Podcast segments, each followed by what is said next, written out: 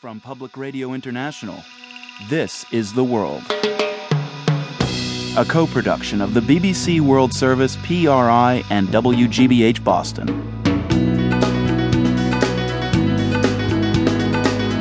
It's Wednesday, January fourth. I'm Marco Werman.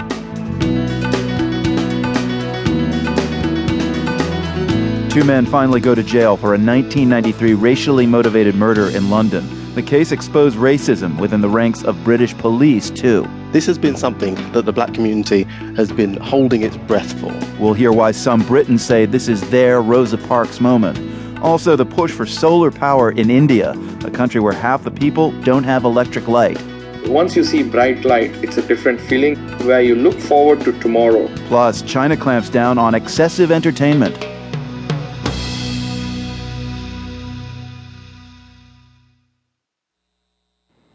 B B C News, this is Mike Cooper. In London, prison sentences have been handed down to two white men for the racist murder of the black teenager Stephen Lawrence in nineteen ninety-three, a crime which the judge said had scarred the nation. Gary Dobson and David Norris will be jailed for a total of nearly thirty years, as Matt Prodger reports. In front of a packed and tense courtroom, Mr Justice Tracy told Gary Dobson he would serve a minimum of fifteen years and two months, while David Norris, because he was younger at the time of the murder, would spend at least fourteen years and three months in prison. The judge listed a number of aggravating factors which had increased the sentences above a twelve-year starting point. He said there was a degree of premeditation in the murder. It was a racist crime driven by hatred. It involved a gang of like-minded attackers who knew a lethal weapon was being carried, and the victim was completely blameless. Detectives investigating the murder of Stephen Lawrence say new information about the case has come to light since the guilty verdicts were returned on Tuesday. Detective Chief Inspector Clive Driscoll told the B B C that officers would be visiting Gary Dobson and David Norris in prison to see whether they would be willing to assist the inquiry. In nineteen ninety-seven, an inquest found Stephen Lawrence was killed in an unprovoked racist attack by five youths. The French Foreign Minister, Alain Juppé, says the European Union is on track to impose an embargo on Iran's oil exports. The move is expected to be announced formally at an E U foreign ministers' meeting in Brussels at the end of the month. The Iranian government gains half its revenue from the export of crude oil, and the embargo will mean that Iran will need to look to Asian markets to replace lost trade. The U S government welcomed the news, saying it was very good that the E U had reached this preliminary deal. The Minnesota Congresswoman Michelle Bachmann has pulled out of the race to be the Republican Party candidate in this year's U S presidential campaign. Missus Bachmann, a Christian conservative, polled just five percent when Republicans in Iowa voted on Tuesday for their preferred candidates.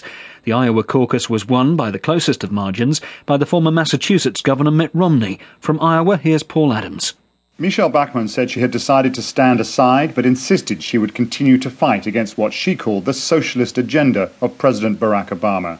For months, Michelle Bachmann's fortunes have waned, the defection of her Iowa campaign chief and her dreadful showing in Tuesday's caucuses made this decision all but inevitable. Despite a brief moment as a frontrunner last summer, she has never really stood the remotest chance of being nominated. Her departure removes one hardline Christian conservative from the field and leaves it more open for other candidates, including Rick Santorum, who appeal to evangelical voters.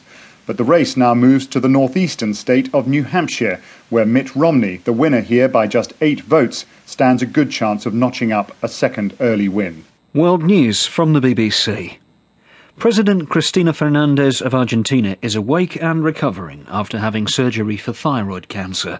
Her spokesman said the operation was successful with no complications. Supporters gathered outside the hospital in Buenos Aires and applauded the news.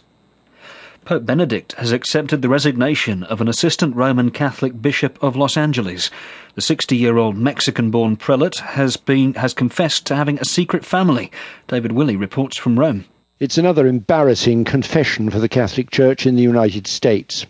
Bishop Gabino Zavala, one of four auxiliary bishops in the Archdiocese of Los Angeles, has admitted to the Pope that he has a secret family with a woman in another state by whom he has two teenage children.